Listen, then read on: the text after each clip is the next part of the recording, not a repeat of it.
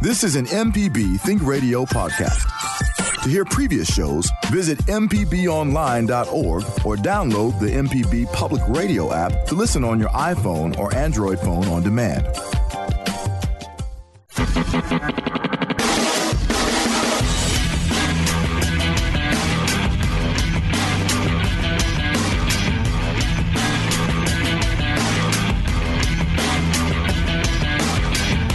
Welcome back. This is MPB Season Pass on Think Radio with producer Liz Gill. I'm Jay White.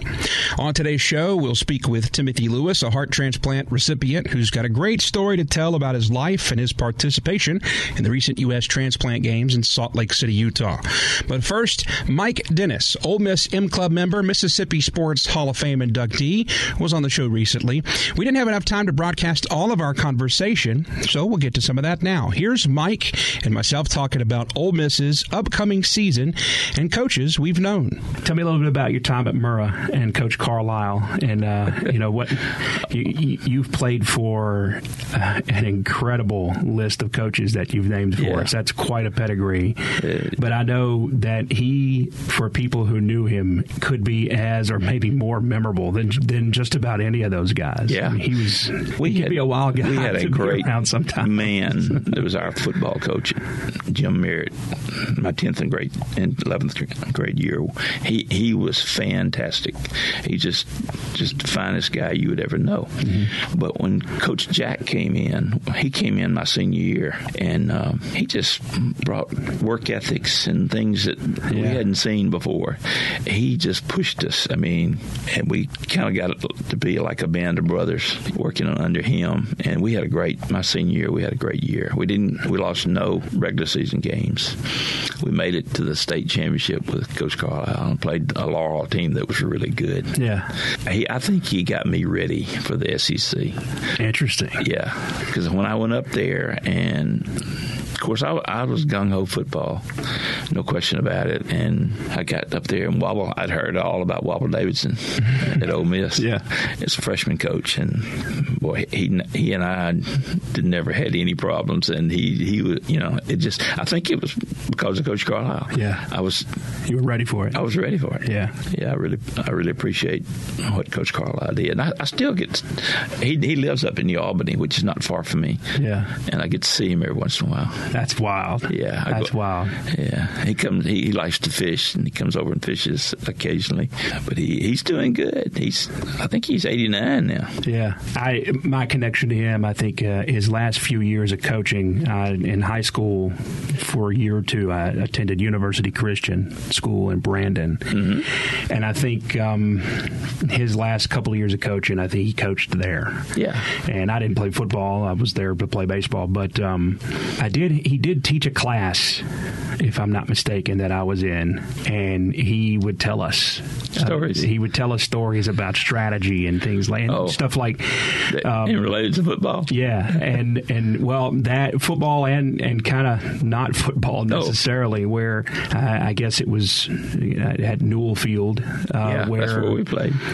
the, I guess at the time that the technology was just coming around, where coaches would watch from the press box so they could see the field better, of Mm-hmm. course, and then they would use walkie talkies um, to kind of relay information back and forth. And I think Mm-hmm. Coach Carlisle got a couple of the science kids or something like that, or trainers Really? of the football team, and Yeah. you know they figured out how to tap into the opposing team's frequency that they were using of those walkie talkies or something like that. And Yeah.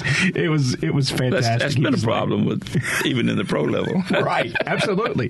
To this But, very uh, day. yeah. Let me ask you about when you were coming out of Murrah. Um, this is still the, the early 1960s. Uh, Bear Bryant's coaching at Alabama. Johnny Vaught's coaching at Ole Miss. So, uh, what was that like? I really got to be close friends with Coach Bryant, and uh, he was really disappointed when I signed. Uh, he had sent his son over, Goodness. I think, to five of my home games. Wow. Like I said, we were close, but at the end, I, you know, I wanted to stay. And Coach Bruiser came down, talked to me I wanted to stay in Mississippi, where my friends were. I, had, I had a lot of friends that were going to be going to Ole Miss, and, and I, I never regretted it. You know, we had some good teams. We played Alabama. Uh, we played Bear twice when I was there, and we didn't win, but we should have. Yeah, we could have. Yeah, but uh, that, uh, Coach Vaught was, you know, he was such a great organizer, and he, he was a fantastic coach, and and led us to a lot of victories over the when he was there. Were there any other schools that were in on you trying to make a play for you? I'm sure there were a ton, but were well, there any serious? Oh, well, Mississippi State was serious. Um, LSU, Scooter Purvis, he played with Billy Cannon in that 58 crew. Yeah. He was assistant, one of our assistant coaches at Murrah. And he left, though, my junior year and went to LSU. So, you know, we were yeah. friends. And mm-hmm. so he was trying to get me to, to come down to LSU. Wow. And so we, my dad and I took a visit, and uh, we parked our car down at the ball game, the Ole Miss LSU game.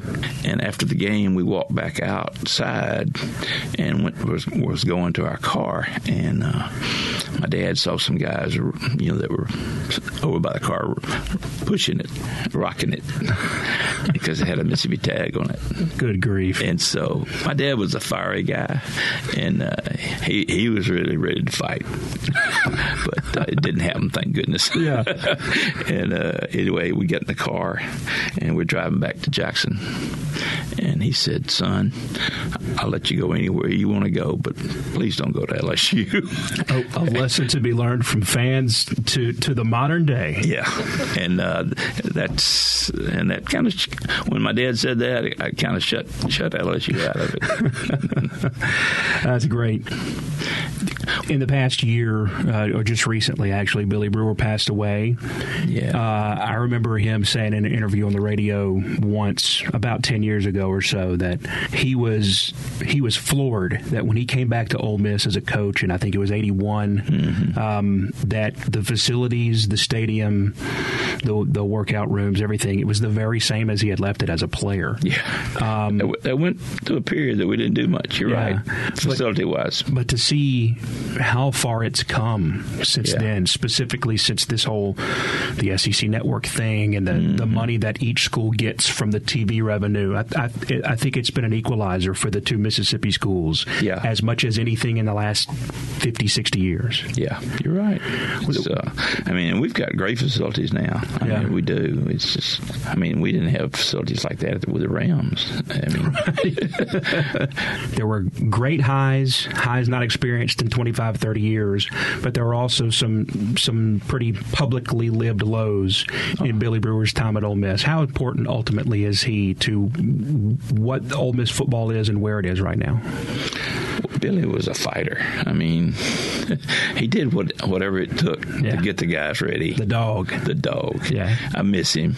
You know, I saw him every Sunday morning. He sat on the back pew at our church, University Methodist in Oxford, and I'd to him, and he, would always be glad to see me. Yeah. Yeah. I sure hate that he passed away. Yeah. But uh, he he he was uh, he got things going when it were, when things were really bad. Yeah, and uh, that, that really helped us.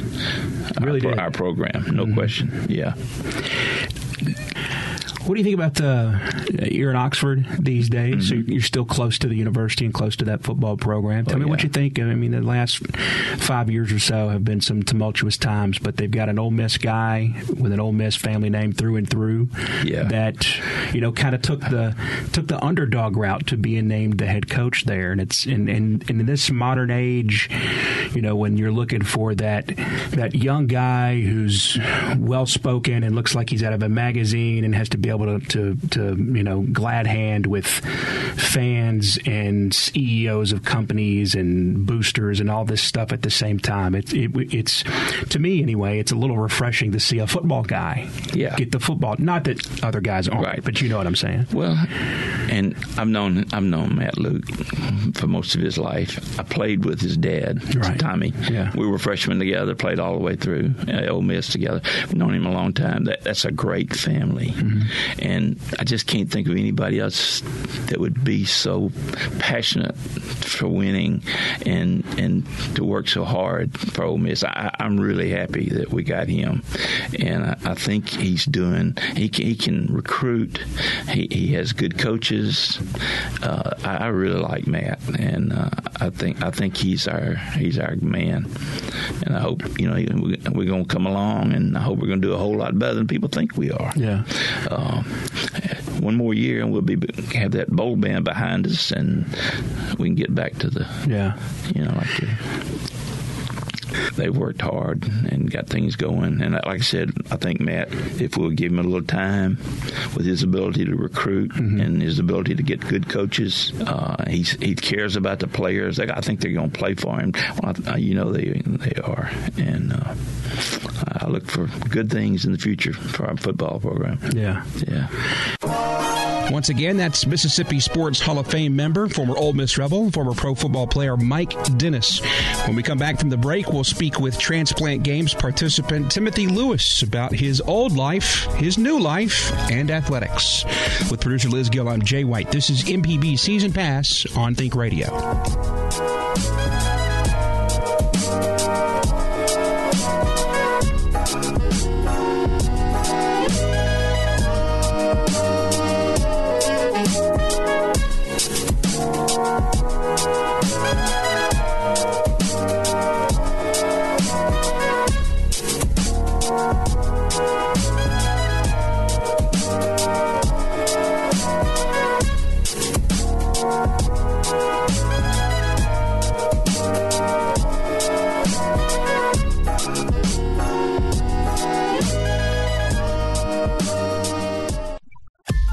This is an MPB Think Radio podcast.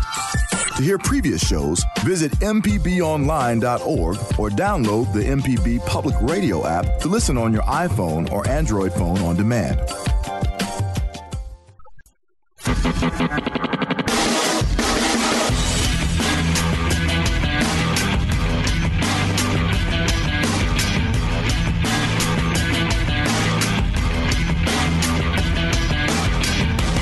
Back to MPB Season Pass with producer Liz Gill. I'm Jay White. Thank you for listening. And uh, we'd love to welcome to the show now Timothy Lewis, a resident of Jackson, but a member of Team Texas at the recent te- uh, Transplant Games of America, a sporting competition held annually for living donors and transplant recipients. Welcome to the show, Timothy Lewis. Uh, thank you, Jay. I'm glad to be here. So, wait, first thing I got to ask you're a native of Jackson, but you're part of Team Texas. They, did, they, did they give you more money or something like that? What did, they, what did, what did Team Texas do to get you over there? Well, wish they did give me more money, Jay.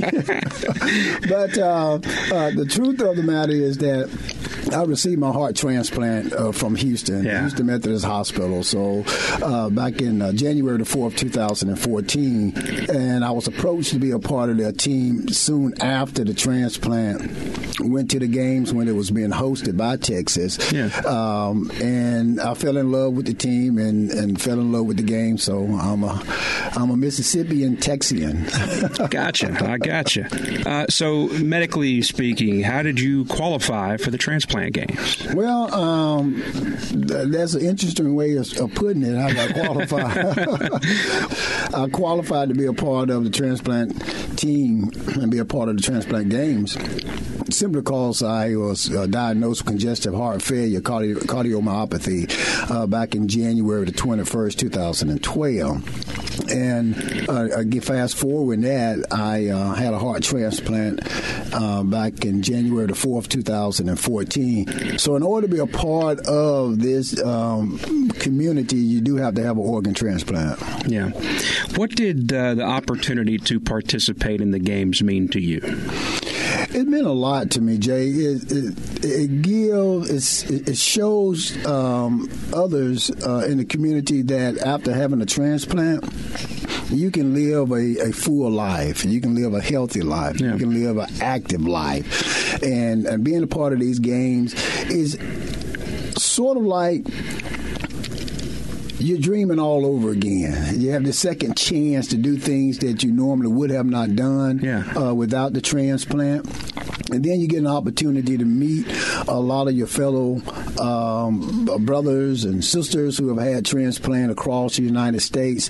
But the most important part about the games is that the donor family. Yeah. You get a chance to meet the donor family and hear their story, hear their why, why they uh, made the decision that they made at such a critical time in their life, having a loved one um, about to expire, and then someone tap them on the shoulder and say, "Do you want to be an organ donor?" Yeah. Yeah. Now I know, and, and I can't imagine because I haven't been in this situation, but I, I imagine it's it's it can be a a pretty big thing and a difficult thing to wrap your head around the, the, the entire experience, and you know from you know from a physical and emotional standpoint, it, it's hard to envelop entirely. But going to these transplant games and being in that environment with these many other people who've gone through the same experience, did it did it give you a, a, a different perspective of it? Did it make it hit home any differently or any more than it had in the past? Did it make you you know just kind of reconsider or consider again the, the what all you had been through? Well, going through these games here and, and meeting the various people is very emotional. Yeah. Uh, because uh, you have a story yourself uh, going through that process or the journey, as we call it, and then you, you, you meet someone who had a double lung transplant and you and you stand there and you listen to their story. Uh, um, some defeat and then most victory yeah. uh, in the process, and then you hear someone else who have. Um, a lung and a heart transplant, liver transplant, kidney transplant, and then you see the length of time. So we go for we have an emotional roller coaster actually, yeah. because the, the in, in listening to the stories, there's a saddened part about it because you hear the process of it. And then when you ask how many years you've been out, and you hear someone say, I've been out uh, 34 years, that's our term of saying, how many years have you had your organ? Yeah. So you had your organ tw- 34 years, 24 years, 23 years. Wow. Now we go from this sadness to this jubilant state and just really being excited about that because uh, when I meet someone uh, that had a heart transplant, and they tell me they had a heart transplant for the for 20 years now. I'm four years out. That's very exciting for me, and that's a goal that I want to reach. Yeah. So at the transplant games, I, it, at any level, I mean, there at any level of competition, you're going to have people that take it very seriously. But because you have a participation base that has had much more serious things to consider in life than the outcome of games, does that change the competitive nature of it, or do you still get people that are, you know, pretty hot and heavy on on, on winning the thing? Oh yeah, yeah, it's, it's very competitive. it's, it's, very competitive. Not very, to say that it's not competitive, yeah. but do do you have a um, um, a participation base that you know I would think pretty obviously has the ability to keep everything in the proper perspective? Well, here, here's the thing: is uh, again, it's competitive, but yet we know why we're there. Yeah, you know, we know why we're there. Um, I, think in any game that you get involved in, you're gonna your competitiveness or your competitive nature going to come out. But um, at the end of the day, we know that had not been for the organ transplant, none of us will be able to compete in these games. And then when we go into the games, not only are we going there to compete, but every city that we go into, we're going into that city to bring about awareness. Yeah. Awareness of uh, organ donation, organ transplantation. A lot of people don't really know about this this community and and how it has affect um, the United States. You know, so when we're going there, we, are bringing about awareness. We want to increase the donor registry yeah. uh, in that particular location uh, by talking about the games, by having it being broadcast on the radio or someone writing articles about it during the event, and then that way that we can get the word out that one live can save one person can save eight lives. Yeah, I imagine uh, the the the competitors you could have a bunch of really good coaches out of the people who are competing in this game in these games. Absolutely. Yeah. Um, so, were how much of an athlete, or were you much of an athlete before your transplant? I was. I, I played basketball, football, and baseball in high school, uh, and believe it or not, I got a football scholarship and to go to college. All right. As small as I am. no, you're not a small guy. You're not a small guy. All right. So, where'd you go to high school? I went to Humphreys County High. Humphreys County, Belzoni, Mississippi. Absolutely. All right. Very cool. Uh, so, tell us about your transplant story. I mean, you told us a little bit. Uh, it was in Texas and Houston, uh, but if you will, tell us a little bit uh, more about your story. Well, here's here's my story. Um, I went. I was actually invited to go to a heart transplant or heart screening uh, here in Jackson, Mississippi at the Trade Mart Center on January the 21st, 2012. And a very good friend of mine invited me to go. And so what I did was I asked some of our church members to go with us, some of my brothers and sisters at the church. And so we went, and it was about a thousand people at the Trade Mart Center that day. And so they had this makeshift, um, uh, uh, um, set up inside the Trade Mart center. They were doing blood work and all the, the uh, um, uh, vital signs, all of these things that were being done. So they took me into one of the makeshift areas, and uh, they did EKG on me, and they did echocardiogram. And one cardiologist went in and, and looked at the screen, left out, brought another one in, Uh-oh. and they both looked at the screen. The third one came in along with them the next time. And the third one looked at me and said, You may have saved your life by coming in here. Your heart is functioning at 25%. Wow. I had no idea. Yeah. And they, they started drilling me about um, a lot of questions. You know, are you fatigued when you're walking? Uh, can you only walk 10 paces and have to stop and rest for a while? All these things been going on with it. I, was, I have n- had none of those signs. I said, as a matter of fact, I just finished playing basketball the week prior wow. at our church with a, a group of children. Yeah. And uh, that's how active I was. I had no idea that I was that sick.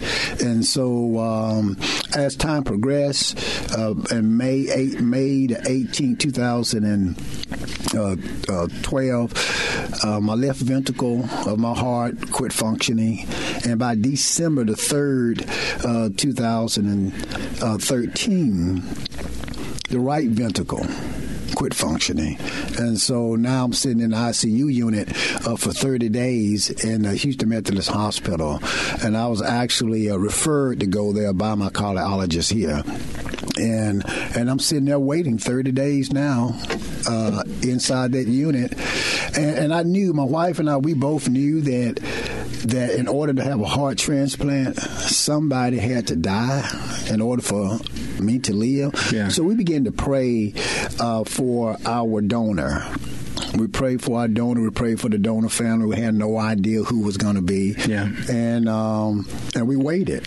And then on that January the third, uh, my doctors came into my room and told me we may have found an organ, a match for you but you have a small window, and within that small window, you have to accept it or decline it. And so my wife and I we we accepted it, and uh, January fourth, they start prepping me for the transplant. Wow. So, uh, what's that like? That feeling, number one, of sitting in that room for thirty minutes or thirty days and not knowing, and then all of a sudden quickly getting the answer, and then having to basically just like cut bait with all that emotion you'd been feeling and go in this different direction. Well, it's like it's like you you you have come to a place in your life that okay, this may not happen.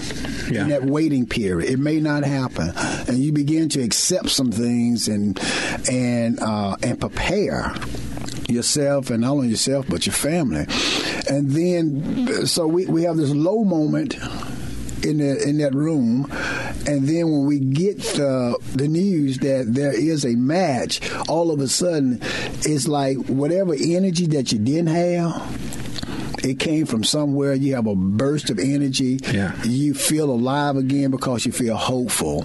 Uh, going through this process, uh, there is, is little hope there. I can, um, let me share this with you. On December the, the 21st, 2013, our youngest daughter, uh, after the doctors had told them, uh, he, she and my wife, that uh, I was at the end stage of congestive heart failure. And so my daughter and her fiance was planning a wedding in March 2014. So they went to the hospital and went to the doctors and, and asked could they have the wedding there because she wanted me to walk her down the aisle. And she didn't want me to miss that Yeah. uh, that special moment with her. And and they approved it. And we had a wedding in the chapel of the hospital Wow. and I was able to get up out of my wheelchair with a, a balloon pump attached to me that was pumping the blood through my body because my heart had failed. And I was able to walk her down the aisle and give her away. Wow, that's that's a remarkable story. Something uh, I'm, I mean, something I know you won't ever forget. So Never forget it. Do you know your donor's story? I do. I do. My donor, uh, uh, 18 year old young man uh, out of Austin, Texas, had just graduated from high school. He was on his way to uh, attend college. His mother told me that he was uh, uh, very skilled in, in music. He was in the band, uh, and uh, he had a, a very good understanding of physics in school. And, and then he loved to bake. He loved to bake. Uh, she told me that that Christmas, uh, that year Christmas of 2013, they had just went into the kitchen and baked some things after church. I believe some cookies or something like that. And um, we don't know exactly what happened to him. Yeah. And and, and that's and that's not important to us um, of what happened. Uh, what's important to us is that we can live now and give him honor and, and give his mother honor. So, yes, um, I took on. They say that uh, in in the medical field that when you get an organ transplant, you take on some of the characteristics Yeah. of your donor. And so we've been looking for those things there, and we hear stories of other uh, recipients. They talk about their donor. One lady, uh, one man got up after having a heart transplant and and smelt some coffee, and all of a sudden started drinking coffee. Never drank coffee before. Wow. So one of the characteristics that I uh, I like to display about my donor is his baking. Yeah. I took on some of his baking, so now I bake homemade cakes. How about that? Yeah, I do a lot of that now. As a matter of fact, I just took a cake up to the uh, University Medical Center staff up there on the third floor and shared that with them last week. How heavy does it weigh on you to make sure that you honor the donor and their family? That's every day. Yeah. That's every day. Uh, the, the things that I I set out to do.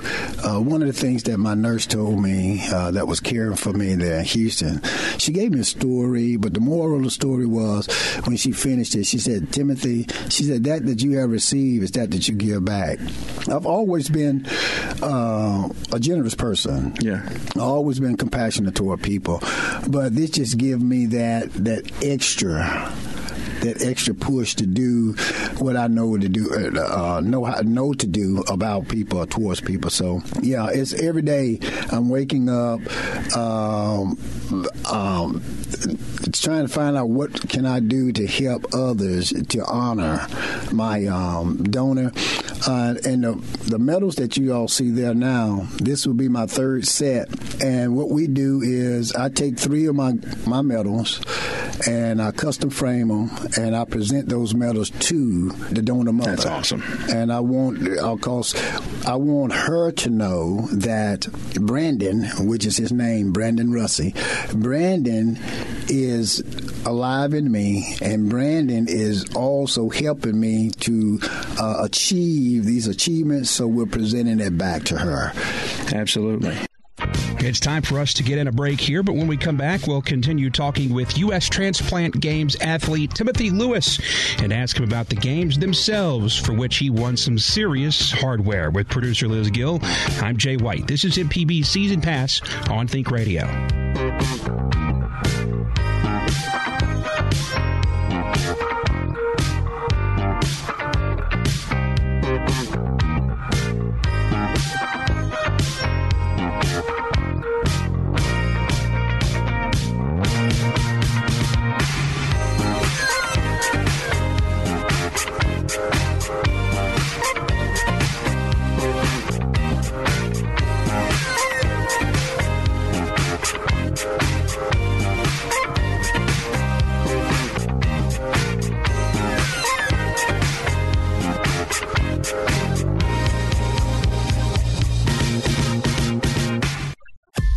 This is an MPB Think Radio podcast. To hear previous shows, visit MPBOnline.org or download the MPB Public Radio app to listen on your iPhone or Android phone on demand.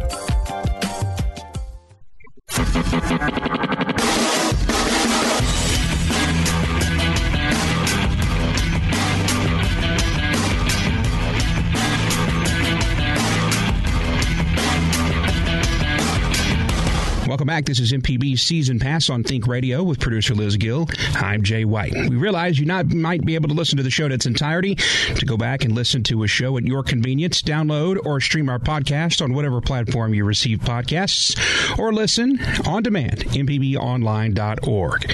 We're continuing to speak with Timothy Lewis, a heart transplant recipient and a participant in the U.S. transplant games recently.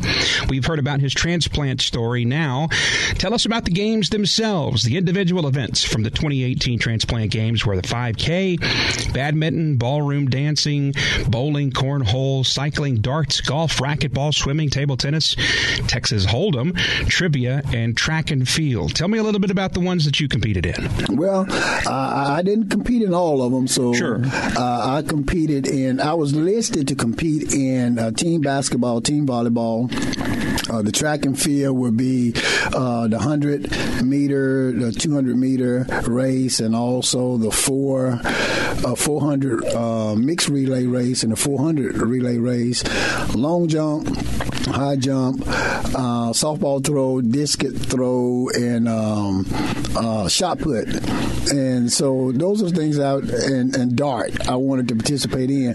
But I, I got my medals. I uh, participated in the softball throw, and and uh, I took second place in that. And which I'm very proud of.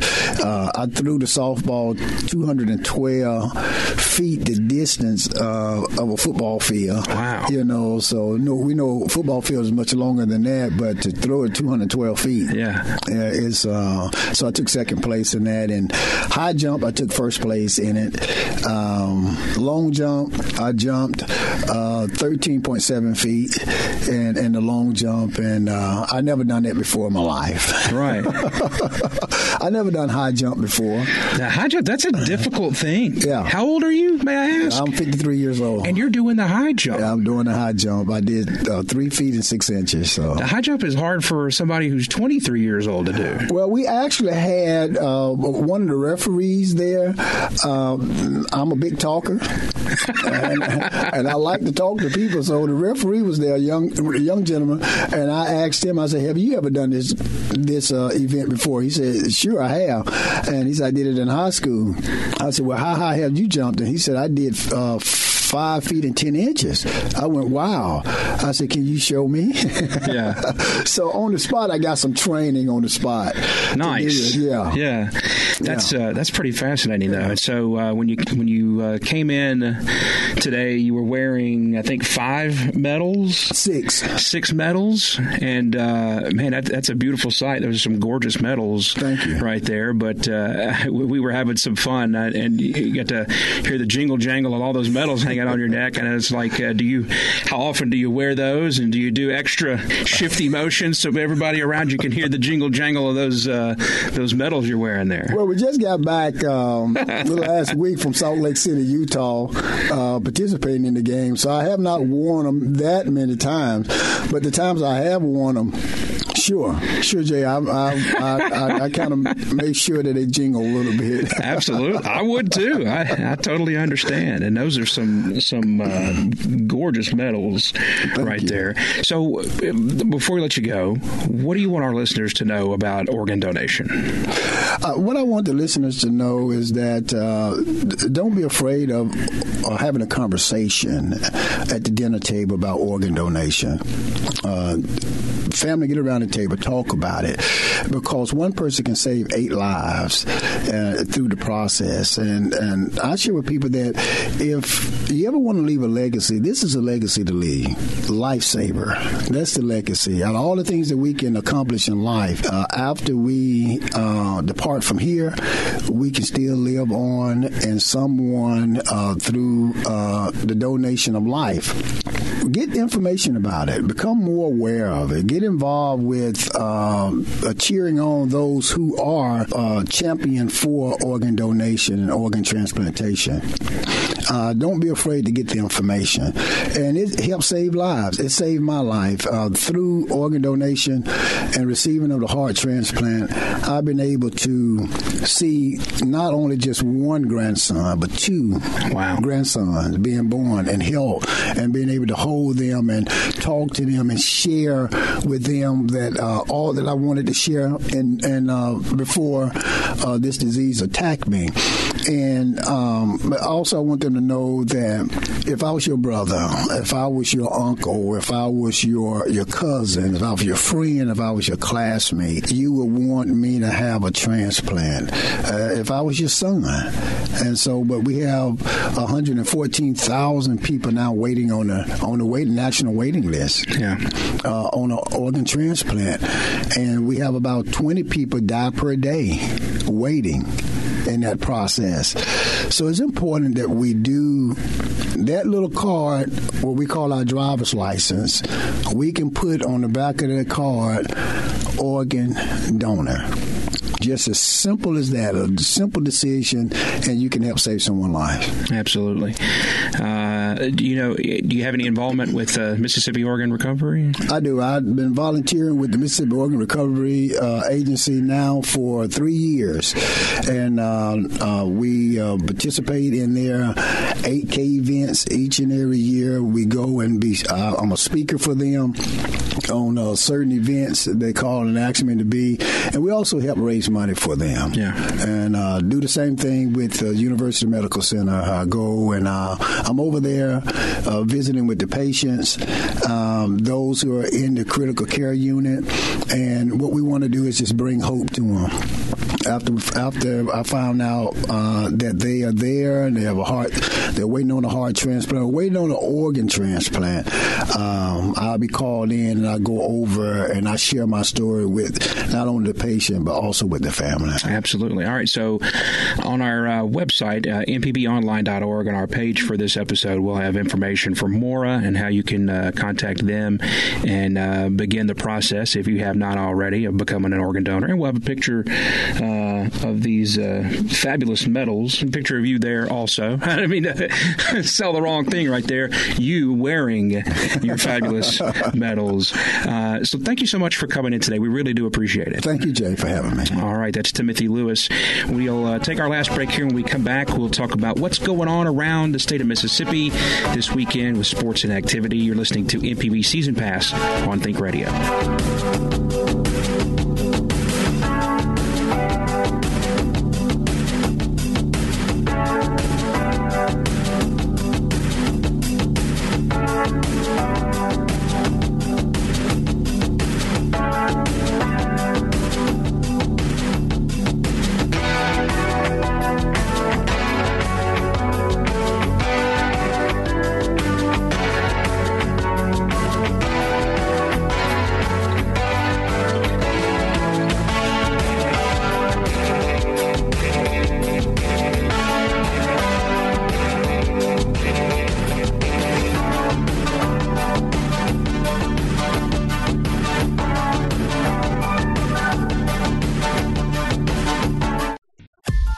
This is an MPB Think Radio podcast.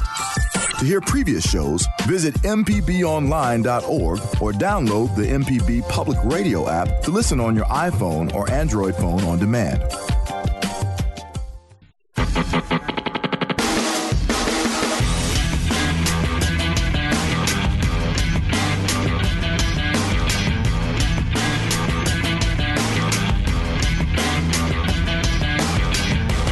Back. This is MPB Season Pass on Think Radio with producer Liz Gill. I'm Jay White. Thanks for listening on this Thursday morning. Going to round out the show with some events going on around the state this weekend. And as we mentioned last weekend, there are a lot of places that you can run this weekend if you want to do that kind of thing. For anybody who wants to do that, a charity run, maybe. Yes, uh, absolutely. They're all, I mean, they're all typically they all have some sort of charity element to them, uh, but there are a lot of places you can run this weekend, and um, as we mentioned on the show last week, we have a bunch of those on our website, mpbonline.org.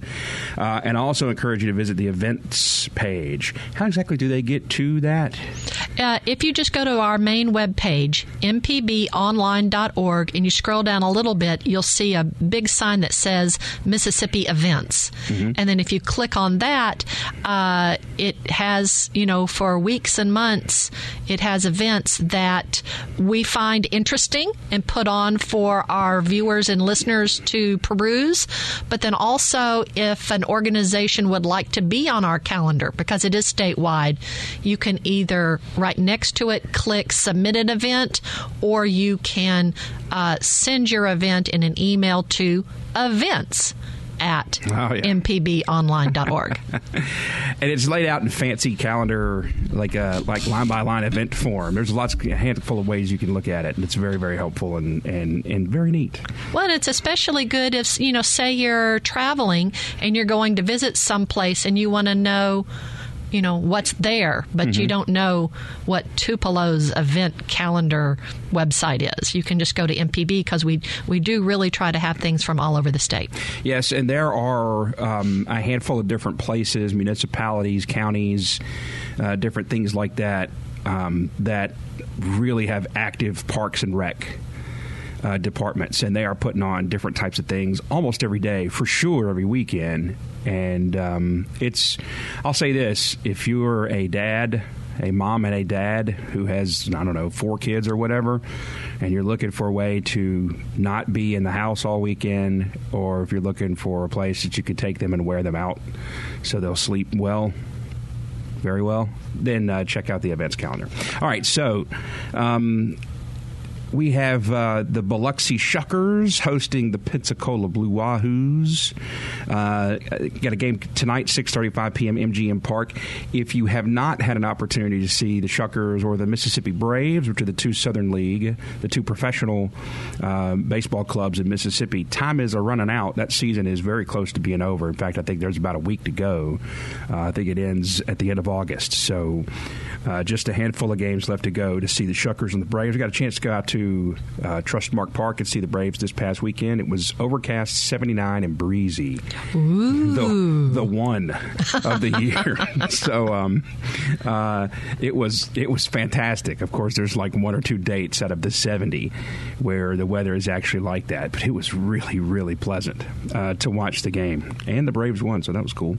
Uh, so that's uh, something you could do. The, the Braves and the Shuckers uh, will play the 24th uh, through the uh, next Tuesday, the 28th, at Trustmark Park. Uh, gates open one hour before game time, which is uh, typically uh, 7 o'clock. So there you go. You have the two Mississippi teams facing off against each other. Bare Knuckle Fighting Championship. Uh oh that got serious in a hurry. The, the, the Bare Knucks Fighting Championship at the Mississippi Coast Coliseum and Convention Center in Biloxi. It's a 6:30 start time, and that is uh, going on Saturday, the 25th. Um, Liz, I heard that you applied for this and they did not let you, for the sake of the other competitors, they did not let you enter. No, because I kick. Oh, man. It's not the Bare Toes Championship either, is it? Oh, well. Uh, there's Pilates Express going on at the Pass Christian Public Library. It's free, but donations are accepted for instructional expenses. Uh, Pilates puts an emphasis on alignment, developing a strong core, improving coordination and balance. They encourage you to wear comfortable clothes and flexible footwear at the Pilates Express uh, exhibition at the Pass Christian Public Library. How about that? At the library. Well, that's that's what uh, there's a number of things uh, they've got it going on on the coast. There's a number of libraries that do open that do have. Uh, different exercise programs, whether it's uh, Pilates or Tai Chi or strengthening things. So, uh, libraries, it's where, you know, it's not just books. Absolutely. Um, today, there's a Parkinson's fitness class at the Mississippi Gulf Coast YMCA in Ocean Springs in Jackson County. It's an ongoing class at the Blossman Family YMCA in Ocean Springs. So, um, how about that? And um, you said you've seen reports that boxing or, or, oh, boxing training anyway yeah, helps, has helped Parkinson's oh, patients. Who was the the ABC blonde, used to be a nighttime anchor.